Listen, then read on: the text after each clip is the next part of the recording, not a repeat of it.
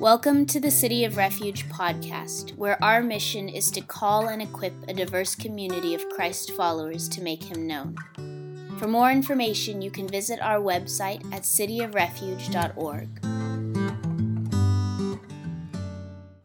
Well, today we are going to be continuing in our study of the letter of James in our series devoted to fellowship. So you remember we are going through James looking at this because in James we find many of the patterns of life that are necessary for us to have fellowship with one another. So this is looking at okay, we've all been saved by Jesus. We have been come together into one body. Now, how then shall we live? And, and, and I think we look to James to be what does that Christian life look like? And what are the things that we need to be doing in order um, to be devoted to fellowship? So, today, I think we are going to look at two things that I would compare to a hammer. I want to compare the Christian life to a hammer. Now, most tools that you have, you can probably roughly put into two categories. One being the tools that are designed to build things up, and the others being designed to tear things down. The hammer, though, is a little bit unique in that it's about as good at both tasks um, something which you probably have experienced if you've ever been nailing something and managed to hit your finger, right? The destructive force is about as much as the constructive force, and it all depends on how you do it and how you apply it. So I want to look at two things today our words and our actions that either can be used to build up fellowship or can be used to tear down fellowship. So we're going to be in James chapter 1, 19 through 27, and I would like to read that for you now. Know this, my beloved brothers, let every person be quick to hear, slow to speak, slow to anger. For the anger of man does not produce the righteousness of God. Therefore, put away all filthiness and rampant wickedness, and receive with meekness the implanted word, which is able to save your souls. But be doers of the word and not hearers only, deceiving yourselves. For if anyone is a hearer of the word and not a doer, he is like a man who looks intently at his natural face in a mirror. For he looks at himself and goes away and at once forgets what he was like. But the one who looks into the perfect law, the law of liberty, and perseveres, being no hearer who forgets, but a doer who acts, he will be blessed in his doing. If anyone thinks he is religious and does not bridle his tongue, but deceives his heart, this person's religion is worthless. Religion that is pure and undefiled before God the Father is this to visit orphans and widows in their affliction, and to keep oneself unstained from the world. So, here in verse 19, we see James begin to address the issue of our speech. And he says this He says, Know this, my beloved brothers, let every person be quick to hear, slow to speak, slow to anger. Now, um, whenever I read this, I am reminded of my college years because when I was in college, I actually took four semesters of dance. I took two semesters of ballroom dance and two semesters of country western dance. Don't ask me to do it now, I have forgotten almost all of it. But when they are teaching you the steps in the rhythm of a dance, they do it in a series of slows and quicks. So, like the Texas two step goes slow, slow, quick, quick, slow, slow, quick, quick.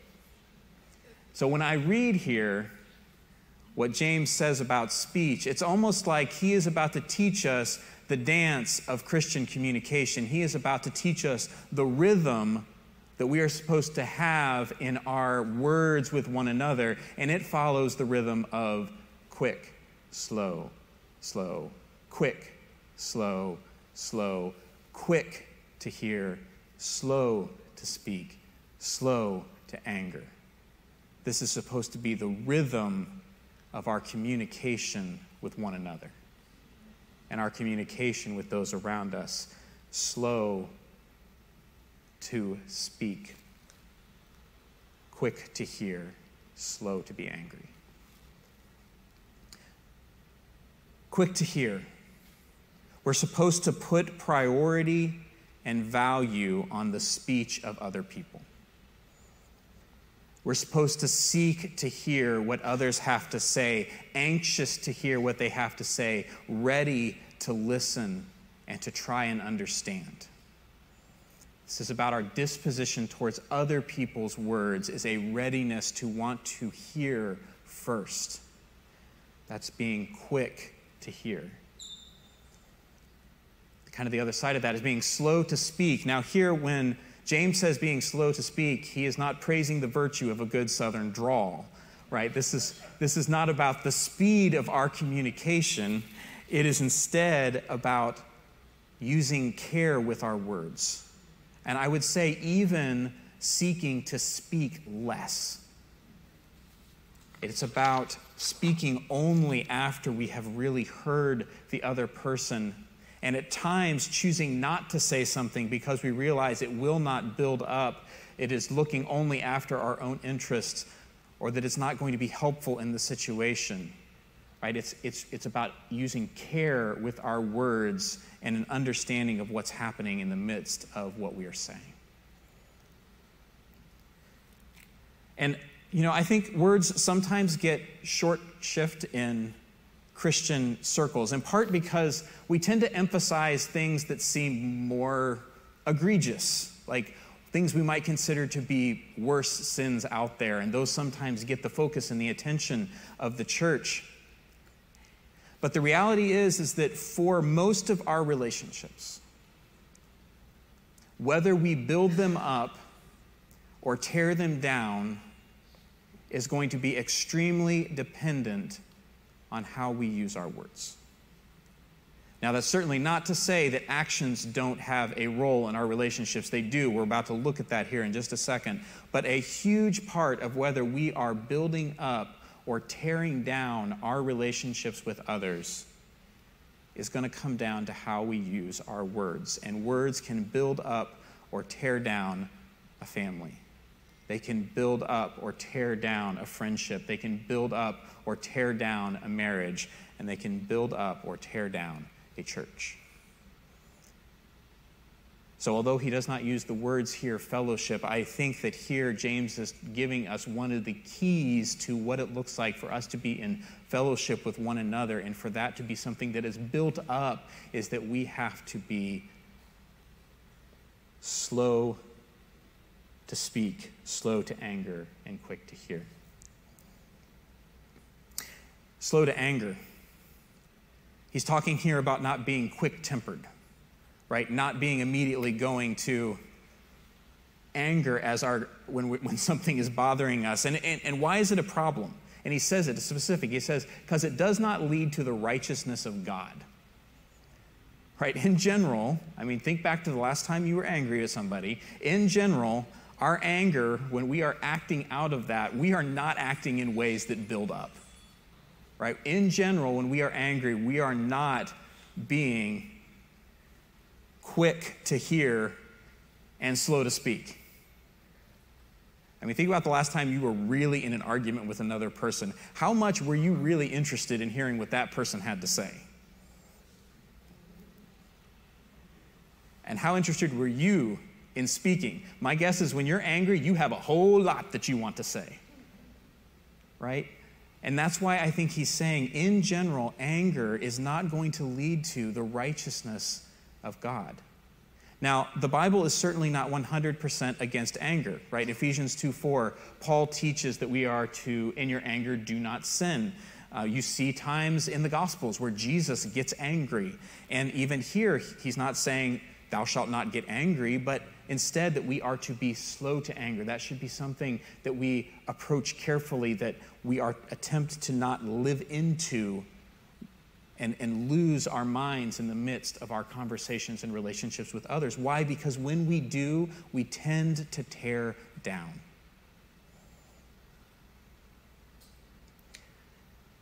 And I know for some, this is a real area of struggle where just anger is something that they, they have a natural bent towards and they have to fight. But I think for all of us, my guess is, is that there is at least one relationship in your life where this is a problem. where for whatever reason there is a person who just has your number. They know that trigger. Maybe they don't know it, but they sure hit it a lot, right? That can be children sometimes. I know that's one where I have to be real careful not to go to anger. it can be spouse, it can be a coworker, it can be a friend that just for whatever reason, just in that relationship, your tendency is to go straight to anger. Think this is something all of us can relate to in some form or fashion. He says we need to be slow to anger. This is the rhythm of Christian speech quick to hear, slow to speak, slow to be angry. And if we want to be building up our relationships and not tearing them down, we have to live into those patterns. He goes on from there to talk about what I think is the second part, which is the action. Verse 21 Therefore, put away all filthiness and rampant wickedness, and receive with weakness the implanted word, which is able to save your soul. So he talks here about our actions, and in particular, the, the places where we are tempted to live into the ways of the world. And he says that we need to put away all filthiness and rampant wickedness.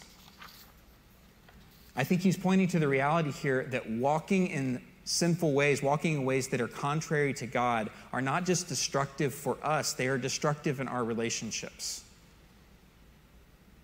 I think that's how that relates to, to fellowship, that our actions, we sometimes think that the ways that we act are just about what happens to us, but the reality is that it has impacts within our families, it has impacts within our marriages and our workplaces and our church when we are willing to continue to walk in things that are filthy and rampant in wickedness. It's destructive. And so James tells us you need to walk away from these things. You need to walk away for it for your own sake, for the sake of your relationship with God, but we also walk away for it for the sake of our community, recognizing that this is another thing that through our actions we can be that hammer to either tear down or we can walk in the ways of God that will lead to the building up of fellowship. So, how do we deal with this? In particular, I want to think how do we deal with this issue of words? Because I think this one is tough, right? We talk a lot, there's a lot of opportunity for us to get this wrong. Well, I want to look at two things.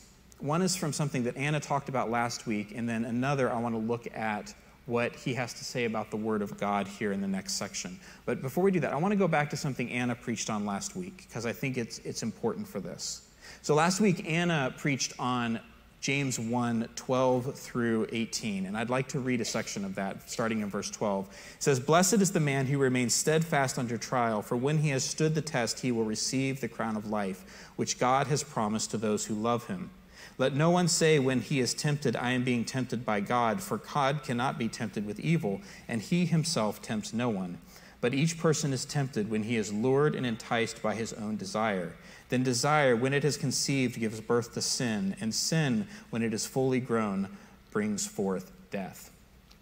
Real quick, just notice the, the, the pattern here again of what is the, the result of sin, it's death, right? It brings about destruction, it brings about the tearing down of ourselves and those around us. But I bring this up because I think that we tend, when we think of temptation, we tend to think of it with regards to, to certain sins. Like we, we sort of get what temptation looks like when you're talking about things like greed or lust or gluttony, right? Like we kind of get that there is what that temptation looks like. But what I, I, I think also is that when we are being you know, slow to hear, quick to speak, and quick to be angry, we also are facing a form of temptation. It looks different than those other sins, but temptation is still there. And I think that that's important for two reasons. One, because everything that Anna taught about what we're supposed to do around temptation is true of words as well. And I think that there's, there's hope in that because if we are struggling with our words, if we are struggling to, to do James 19, then then we can know that we serve a God who, the, through the Holy Spirit, is able to help us with this, to walk in newness of life in this. And we also know that this isn't a result of God tempting us, and so He can be on our side in the midst of this. So there's hope, I think, if you look at your life and go, you know what, I am struggling with my words. There is hope that, that God can help us with that because there is no temptation that we face that God is not able to see us through. But I also think there's something really significant. What did James said is at the root of temptation? He said this, but each person is tempted when he is lured and enticed by his own desire. And I actually think that that is true of our words as well when we are being slow to hear and quick to speak and quick to be angry, very often it is because at the root of that, there is a desire there that is driving those behaviors.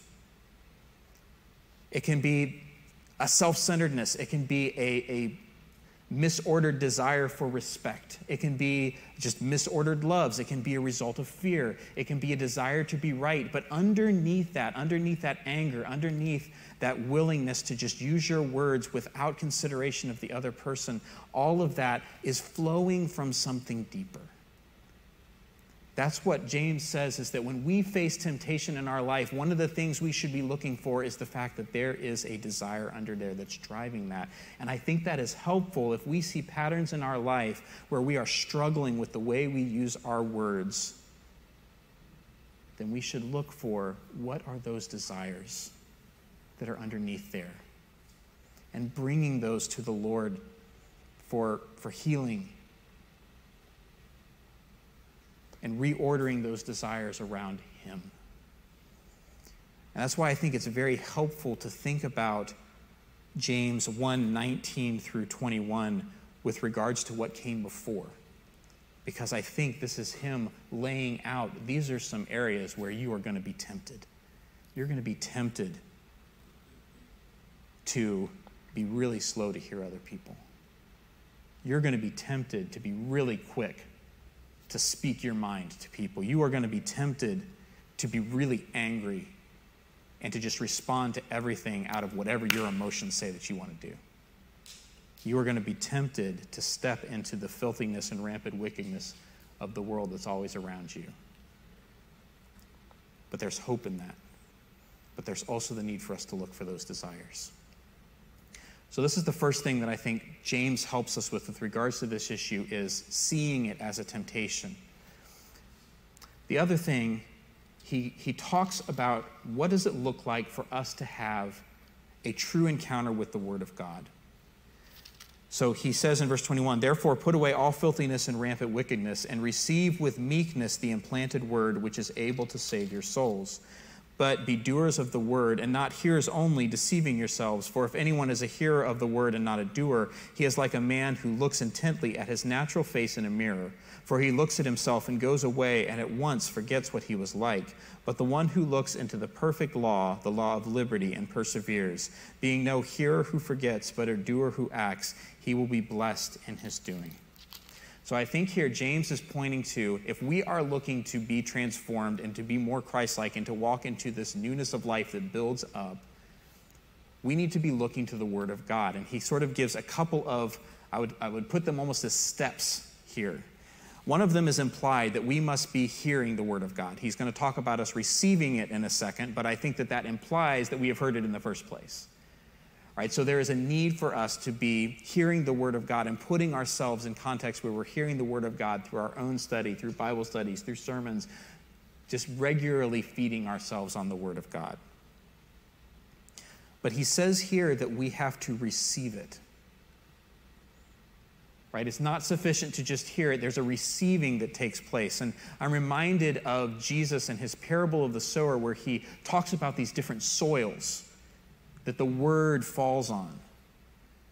Right? The, the, the hard soil where, where it just never takes root, the rocky soil where it takes a little bit of root, but then the sun beats down on it and it, and it dies. It, there's the, the seed that falls among the thorny roots where the things of the world sort of choke it out. And then there is the good soil, the good soil that is able to receive the word and it produces fruit in their life. There is a receiving aspect to the word of God. And here, James says that one of the primary things that's going to determine whether we receive it or not is whether we are receiving with meekness. There's a humility to the receiving of the Word of God. If we try and stand above the text in a hard hearted way, just, just reading it does very little good. But if we humbly receive it as authoritative, as for our good, as something we need, then that is what it looks like to receive. There is a disposition with which we have approached the text. And I'm guessing for most of you, you can think back to times when you've been reading the Bible out of these two heart dispositions, right? Times where you're sort of just approaching it from a, well, I guess I'm doing this today. Um, not sure I like this particular part of it, right? And you probably found it didn't do a whole lot right? But there's also a way that we approach the scriptures where we are wanting to receive, we are ready to hear what God has for us, we're wanting to see that change in us from the word. And that is an entirely different experience of receiving the word of God. So he says we need to receive the implanted word with, weak, with meekness. And then he goes on in verse 22 and says, But be doers of the word and not hearers only, deceiving ourselves. This is kind of the third thing. So we have to hear, we have to receive, then we have to go do right? This is about making the choices to obey it and to go try and do it in our lives. And I love the picture he has here, right? He gives us this image of what it's like if we receive it and don't do anything with it. And he compares it to someone who looks intently in a natural face in a mirror before he looks at himself and goes away and at what and once forgets what he was like but the one who looks into the perfect law, the law of liberty, and perseveres, being no hearer who forgets, but a doer who acts, he will be blessed in his doing. So he compares it to looking in a mirror and then going off and forgetting what you look like. Now, I think there's sort of two ways that the Word of God serves like a mirror to us. One of it is that it shows us who we really are. Now, I don't know if any of y'all, most of y'all have probably had the experience of seeing yourself in like low light, maybe candlelight right? If you ever see yourself in low light, you kind of go like, yeah, I look all right, right? And then you may have also had the experience then of, of standing in front of a mirror when there's like bright fluorescent lights right there, and you're kind of going like, wait, am I okay? Like, am I sick? Like, it's, it's suddenly everything is revealed, right? In the light of these fluorescent lights in this mirror. And that's that's kind of what the Word of God is like. It is those bright fluorescent lights where it's like, oh, well, this is what I really look like. You know, and that's, that can sometimes be a bit of an uncomfortable experience. But what, and, and so what he's saying here, though, is if we look at that and then don't do anything about it, it's like we've gone off and we've forgotten that. But I think there's another sense in which we look in the mirror, and we also look in to the Word of God as a mirror in the sense that we look at it and we also see who it is that we're supposed to be. Right? We have the example of Christ. We have laid out for us what does the Christian life look like? Who is the person that God is forming us into? And we look at the Word of God and we see that as well. And he also says, you know, if you go into the Word of God and you look at that, you see, oh man, this is this is the person God is forming me into. This is the hope that we have. This is what I'm supposed to look like and what I'm supposed to be and do. And then we go off and we don't do anything about it. We've just forgotten who we're supposed to be. We've forgotten both what we actually look like and what we're supposed to look like. And because of that, the Word of God doesn't do anything in our lives right? There is a, all three of these is needed for us, for there to be a true encounter with the Word of God. We need to hear it, we need to receive it, and then we need to make the decision to go do it and to, to seek to live it out. There is a decision aspect of it. He ends the section with this summary, verse 26 and 27. If anyone thinks he is religious and does not bridle his tongue but deceives his heart, this person's religion is worthless. Religion that is pure and undefiled before God the Father is this to visit orphans and widows in their affliction and to keep oneself unstained from the world.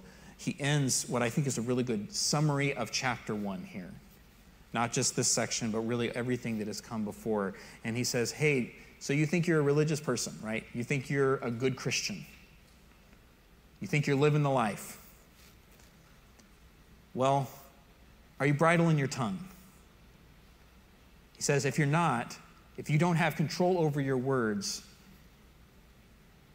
then you're deceiving yourself. And your religion is worthless. And what does he say that religion that is valuable to God, what is he looking for? He says to visit orphans and widows in their affliction and to keep oneself unstained from the world. He points to these two things one being what we talked about, about putting away that rampant filthiness and the worldliness, walking in the ways that he has for us in, in purity, and also caring for those in need. We see here echoed again something that we saw earlier in this chapter, we're going to see over and over in the letter to James, which is our call as Christians to echo God's love and care for those in need. So there's kind of three things here that are at the, the root of what is, what is good religion. I think in all of these we see places where we can build up, we can tear down. Right? With our words, we can build up or we can tear down. And those that have true religion build up with their words. With our actions and the way we live our lives, we can build up or we can tear down. Those who build up are the ones who seek to be unstained from the world when it comes to the care of those around us, we can build up or we can tear down. And what he says is those who build up are the ones that care about those in need. And I think our, our natural inclination, we tend to have at least one of these that we feel like is really important, and at least one that we tend to downplay. And, and, it, and it tends to be whatever we're good at, right? Like, let's say we are really, really good at caring for those in need, right? Well, that's what it means to be a Christian.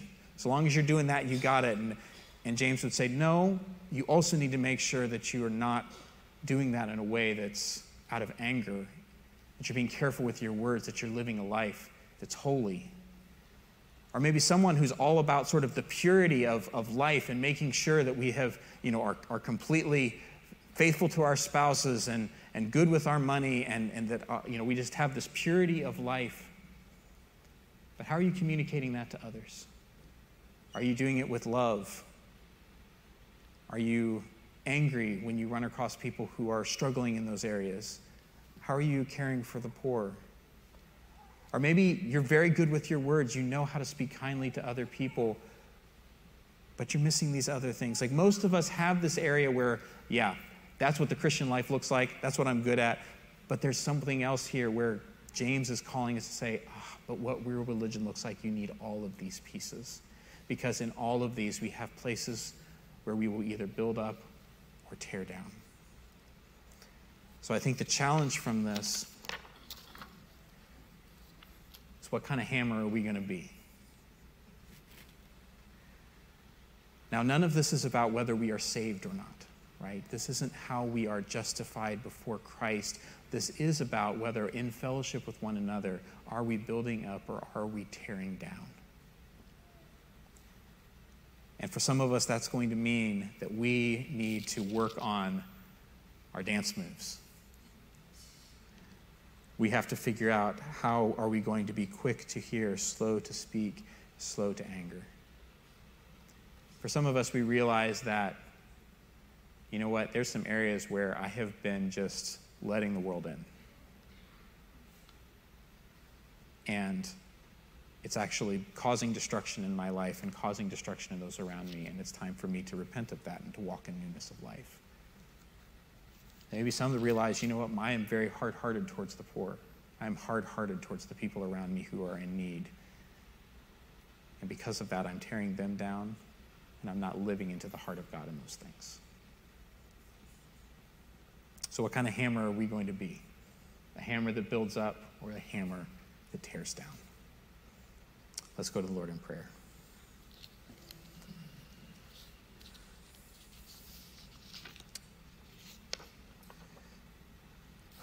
Heavenly Father, um, Lord, this letter of James is hard. And it does serve as that mirror to us. So, Lord, I first am thankful that we enter all of this and from a place of grace, a place where we know that you have saved us and that you are for us and not against us. So, Lord, if there is any of these areas where, just as we have been reading through James, that you have shown us that mirror, and we maybe have some more warts than we realized, Lord, I pray, God, that first we confess these things to you. Pray, God, that you would show us where our desires have been misordered, where we are giving in to temptation towards things of the world or in the way we use our words. Lord, mold us and shape us and make us new, we pray. Lord, pray that we would build up and not tear down in ways that bring glory to you and proclaim your gospel. All these things I pray in your name. Amen.